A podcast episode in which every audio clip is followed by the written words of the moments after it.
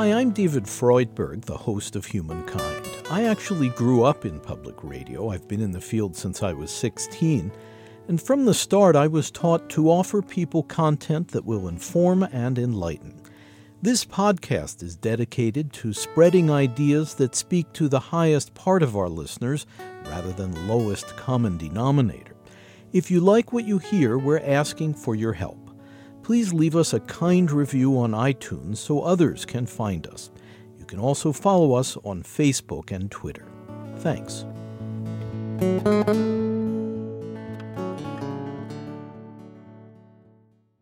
Humankind is produced in association with WGBH Boston. Support for this special series, Passengers, is provided by the American Public Transportation Association at publictransportation.org.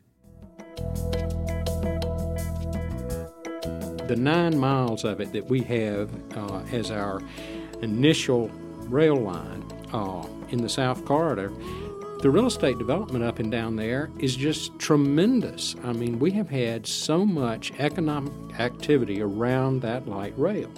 And so, no, I was not at all surprised to see the business community roll in. I mean, sometimes you got to spend money if you're going to make money the role public transit can play in growing the economy and saving riders money. You're listening to Passengers, a special series from Humankind. I'm David Freudberg.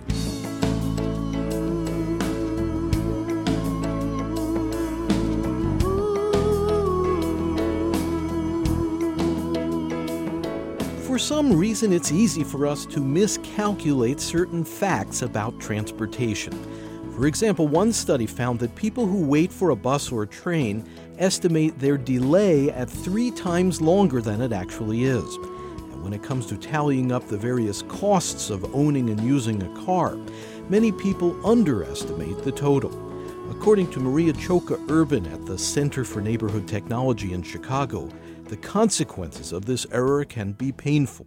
Families that have moved further and further out in search of more affordable housing um, have really experienced sticker shock that's completely unrelated to the house and has everything to do with what's happened with their car costs.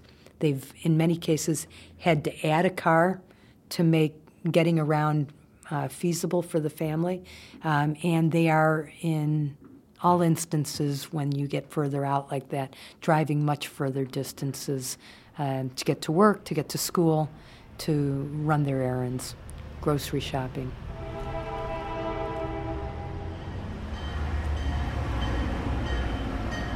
While mass transit serves most American cities and many suburbs, access to public transportation is sharply limited or totally non existent in many other venues, says former Deputy Secretary of Transportation Mort Downey. Over 50% of the people in America have no option to use transit.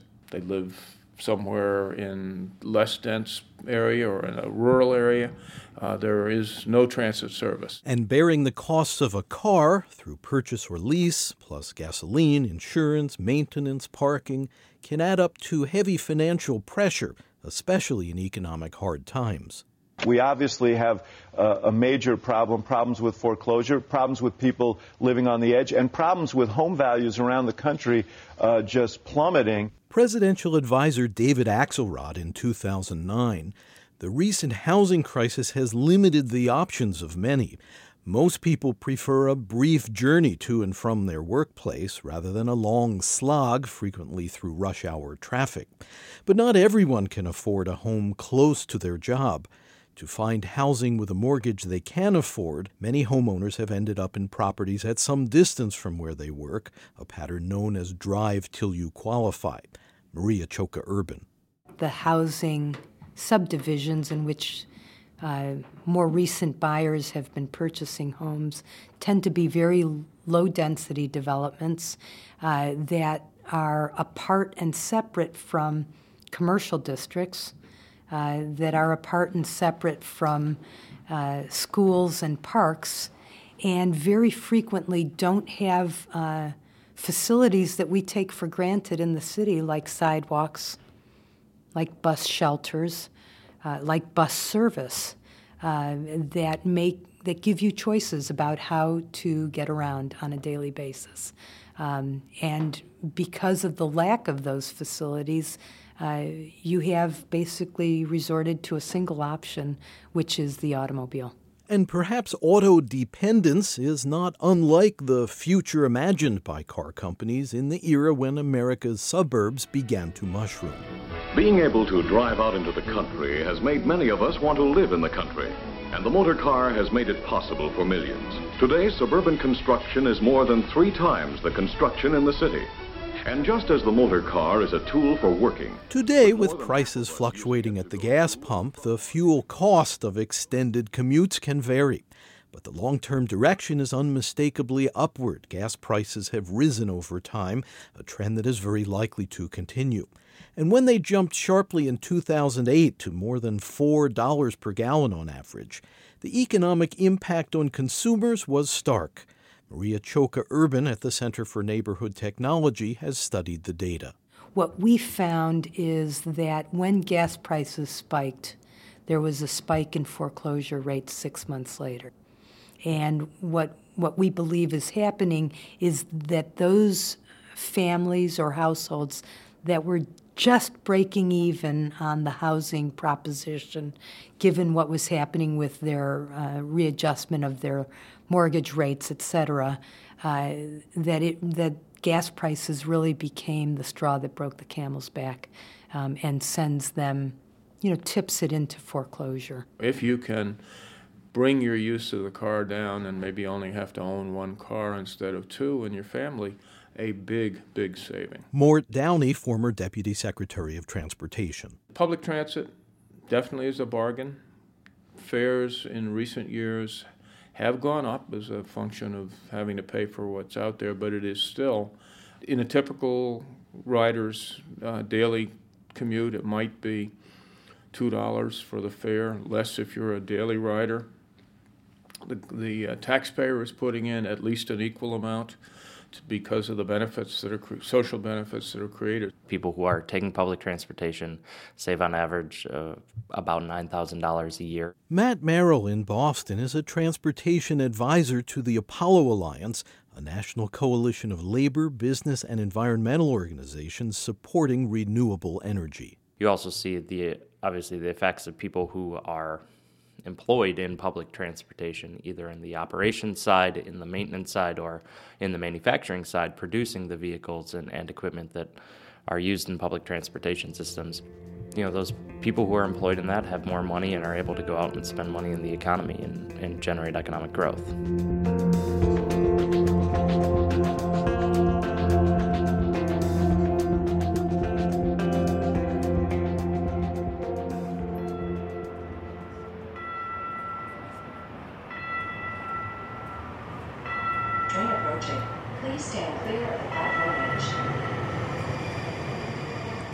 Community that has embraced the economy boosting potential of public transit is here in Charlotte, North Carolina, with a metro area population of nearly 2 million.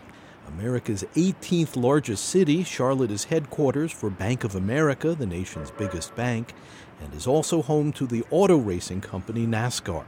Population here has grown nearly a fourth in the last decade. We have lots and lots of folks moving in here lots and lots of people driving cars, and we need to see if we can't get some of those automobiles off the highways and get folks into public transit uh, where it's better environmentally. Chatham Olive is a longtime environmentalist in the Charlotte area and a former local staff member at the Sierra Club.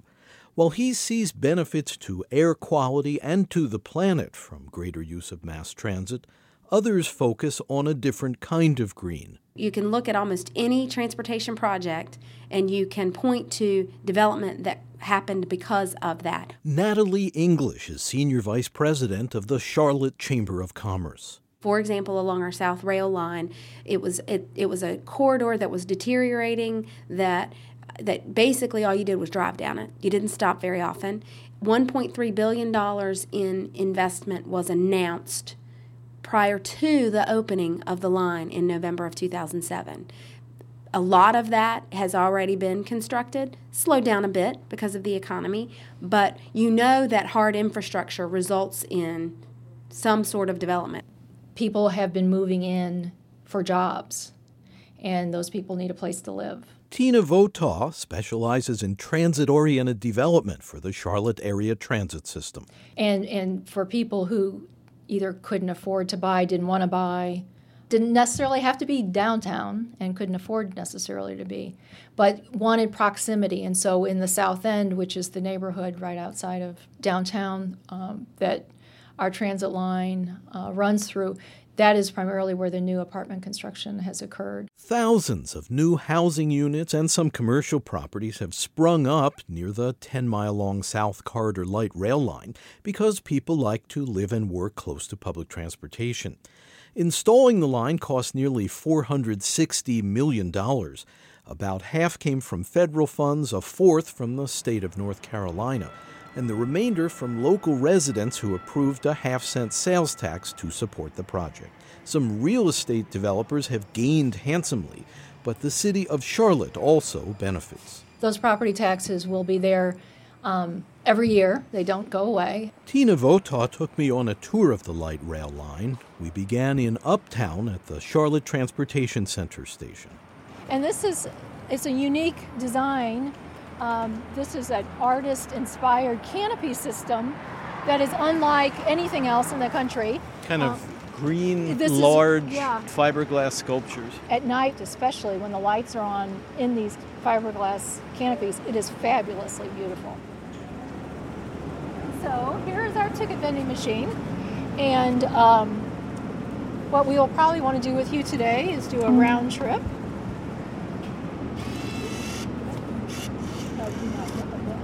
And then the ticket will kick out along with your change.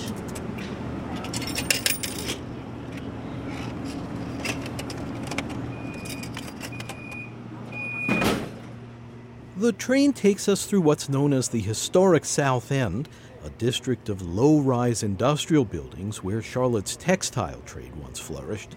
Some of these structures have been renovated in the recent boom, while other locations have seen new construction. This is to our right a construction company that just moved in with a couple hundred employees. This is a new development that was $80 million of apartments. It's 300 units of apartments.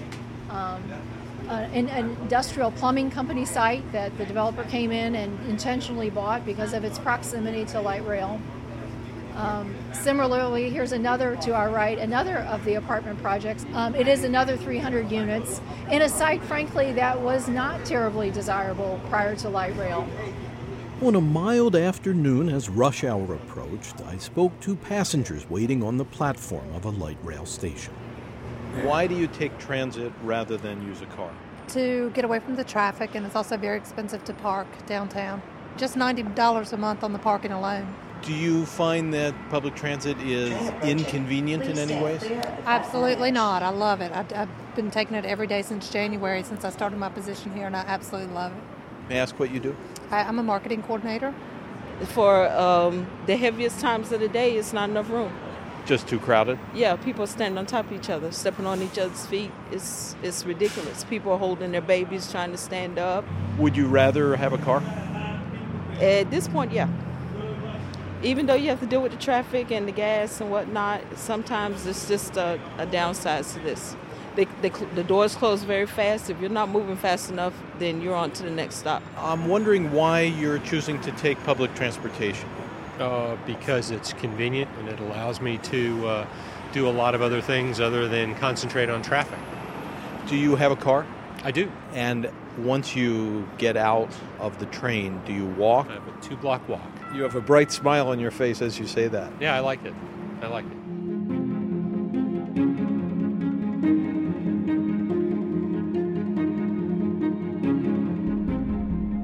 Listening to Passengers, a documentary project about public transportation from humankind. I'm David Freudberg.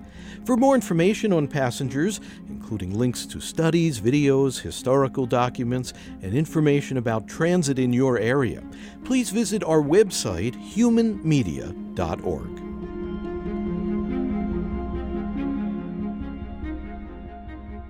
ridership projections are significantly higher than we ever thought. We have already surpassed our 20 year rider projections, and the system's only been, on, only been online for three years. So, that again is another sales point. Natalie English of the Charlotte, North Carolina Chamber of Commerce. The business community is concerned about transportation infrastructure for two reasons. Um, you can call it quality of life, that is, making sure that people want to live here, because if they don't want to live here, then they won't be working here. It's time of commute, it's transportation options. I don't want to just have the option of driving my car, but I want to be able to live along a transit line and, and ride a train or a bus in if that's an option that's available to me. It's air quality, falls under quality of life because if we have poor air quality, then people get sick. But then it's also simply the logistics of moving goods.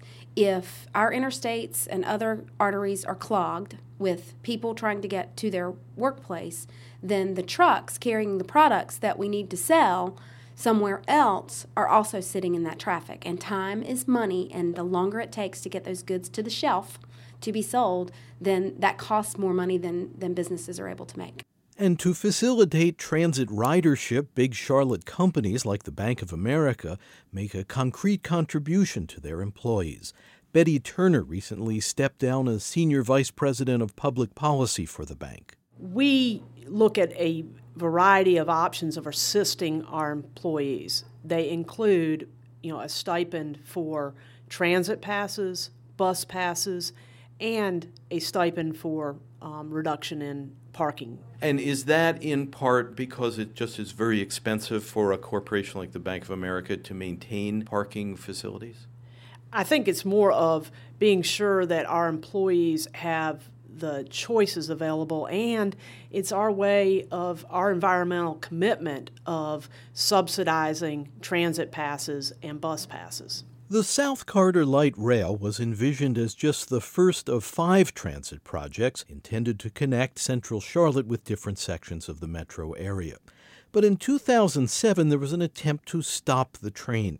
That was the name of a campaign to repeal the half cent sales tax that citizens had approved nine years earlier. Libertarian and other critics of public spending saw the light rail project as unaffordable. But to defend the tax, an unlikely coalition formed. Well, I have to say, it was one of the greatest experiences of my life to kind of be involved in this. Environmental activist Chatham Olive. I mean, here we had real estate developers, we had the Chamber of Commerce, that's rather conservative, lots of great folks, but Chamber of Commerce.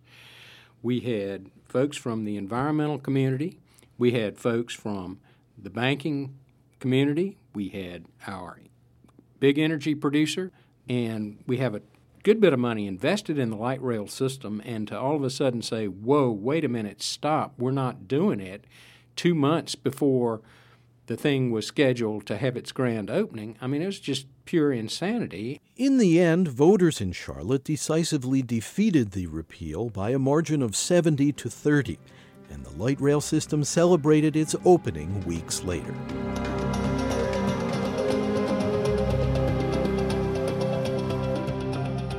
When Americans board public transportation, as they do about 35 million times each weekday, an army of workers support the journey.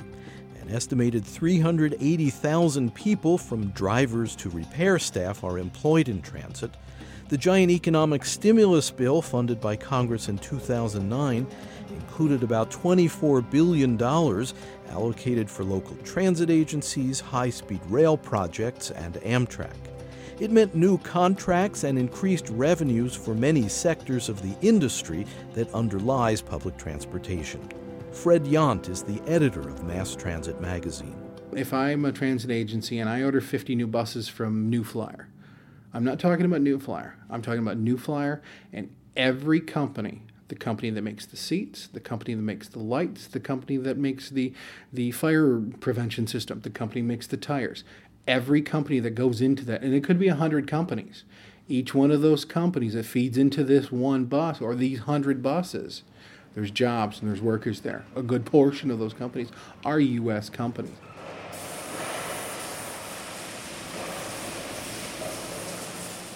One transport company with U.S. workers is the Italian based rail manufacturer Ansaldo Breda. Here in Pittsburgh, California, it operates in a former World War II tank factory the size of about five football fields. Today, some 40 employees at the site are assembling new trains and refurbishing older ones for use in U.S. public transit systems. One worker told me the pay ranges between 15 and $45 per hour. Cristiano Teresi is the project manager. For LA, we're working on uh, eight cars, and for, for Muni, we're also working on eight cars, San Francisco. So this is basically a final assembly plant. All, all, the parts come from elsewhere. That's correct. Yeah, the the shells come from uh, Italy, Pistoia, Italy. A lot of the other parts come from uh, U.S. suppliers, like the trucks, uh, the the axles, the wheels. That's U.S. Uh, parts.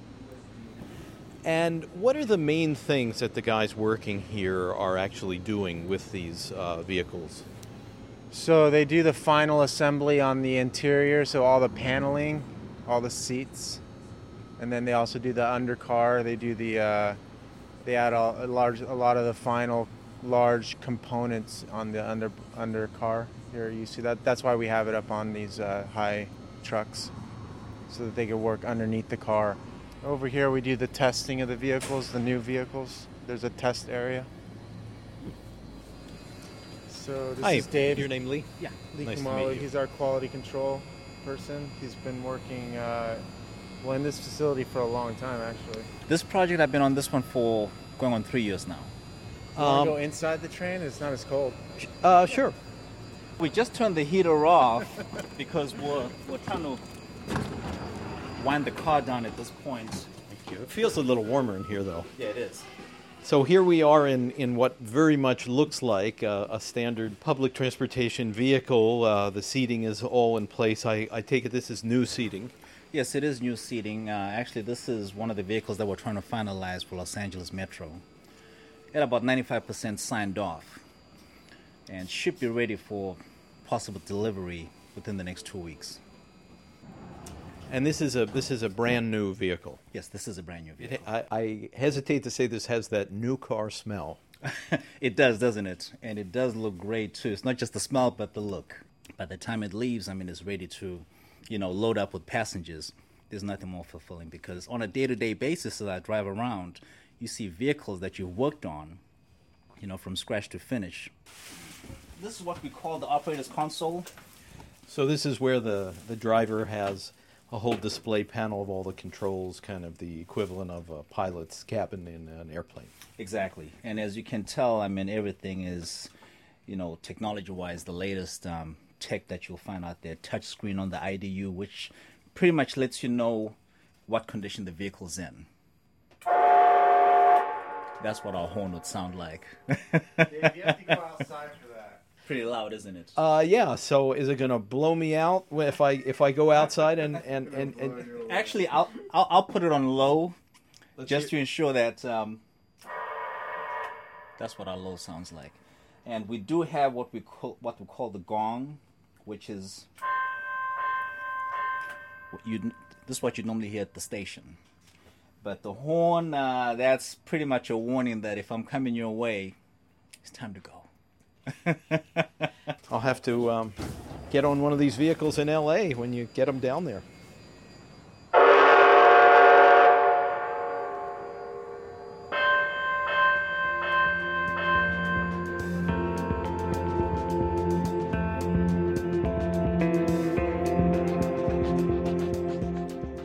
I, am a transit enthusiast, so I try and take transit almost I will go out of my way almost. I, I do own a car, but uh, use it very sporadically, um, and I I do um, walk and, and, bike as well. But I do like to take transit whenever I can. Um, and why is that? Um, well, I like it, it, it. makes me feel like I'm in a real city, a vibrant, moving city, and that's really kind of for for me is, is very important. I really like that feeling. Stephen Field, a graduate student studying metropolitan planning at Chicago's DePaul University, typifies many of of his generation. It's a trend that has not eluded marketers. The automobile, once a rite of passage, Advertising Age recently wrote, is becoming less relevant to a growing number of people under 30. you look at how sort of relationships to cars have changed, particularly among younger people, and it's really quite striking. Joseph Schwieterman directs the Chaddick Institute for Metropolitan Development at DePaul University. 20, 30 years ago, cars exemplified flexibility, uh, they exemplified sort of freedom. Uh, contingency, uh, spare of the moment decisions. Nothing was better being in a car. You could turn around and pick up the friend that you forgot that's changed now, where people see cars as much more restrictive in the sense that um, you, you're, you're stuck behind the wheel. Uh, it's much more expensive than traveling on a bus, and I think it took not only uh, uh, rising youth unemployment for people really to think twice about filling that car up with gas, but in urban settings, they're very conscious of what the outlay is, and not to mention the uh, the flexibility they now have on a, a bus or train, you know, to kind of seamlessly continue their work, their social interactions, their um, you know their chill out time, texting people. And uh, so the car is seen as kind of this big apparatus you got to take with you when you go somewhere, which isn't necessarily what they want to do. I visited a downtown Chicago train station with several of Professor Schwieterman's students. Every once in a while, I'll take, I'll get on the metro if I'm coming into the city, which I think is really fun. I really enjoy the the train kind of from the suburbs into the city. What do you like about it? Well, for one thing, it's more spacious, it's more comfortable, and I just kind of like. Than, than being cramped in your own car? Well, there's that, and then there's also the idea of being stuck in traffic for two hours, which I would I try to avoid as much as possible. Part of the great experience of living in a city like Chicago is there are so many different unique neighborhoods and environments in which you can uh, interact in uh, on a day-to-day basis and find something new all the time. And public transportation, I really think, uh, helps connect those interests to actual you know settings where you can explore.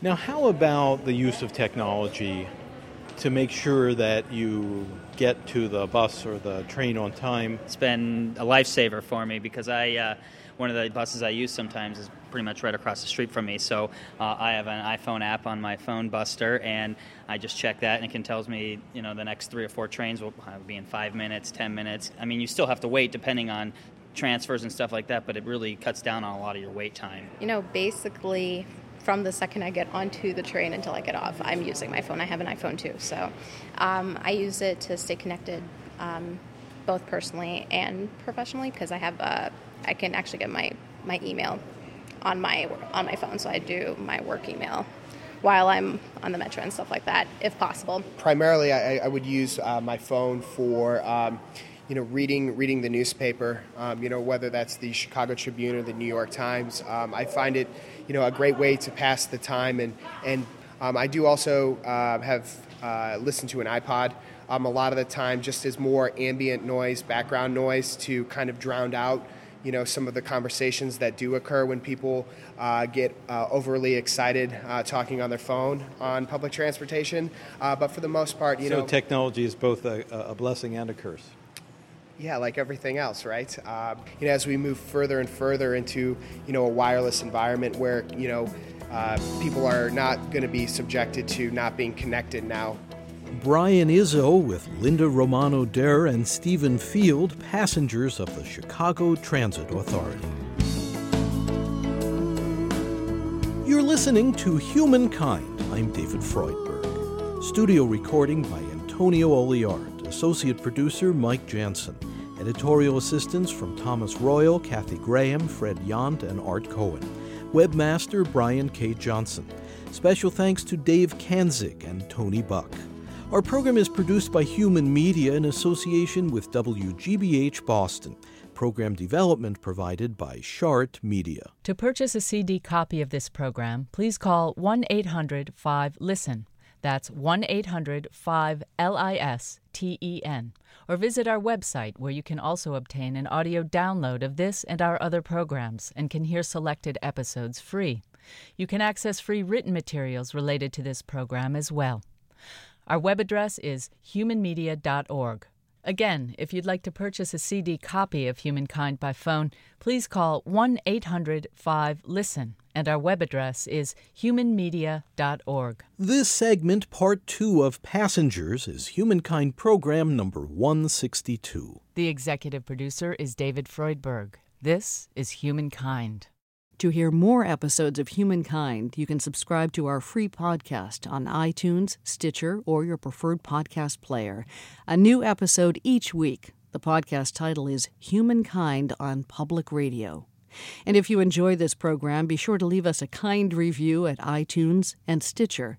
If you want to support the program, please visit humanmedia.org. And at the top of the homepage, click on How You Can Help. Again, our web address is humanmedia.org. Thanks.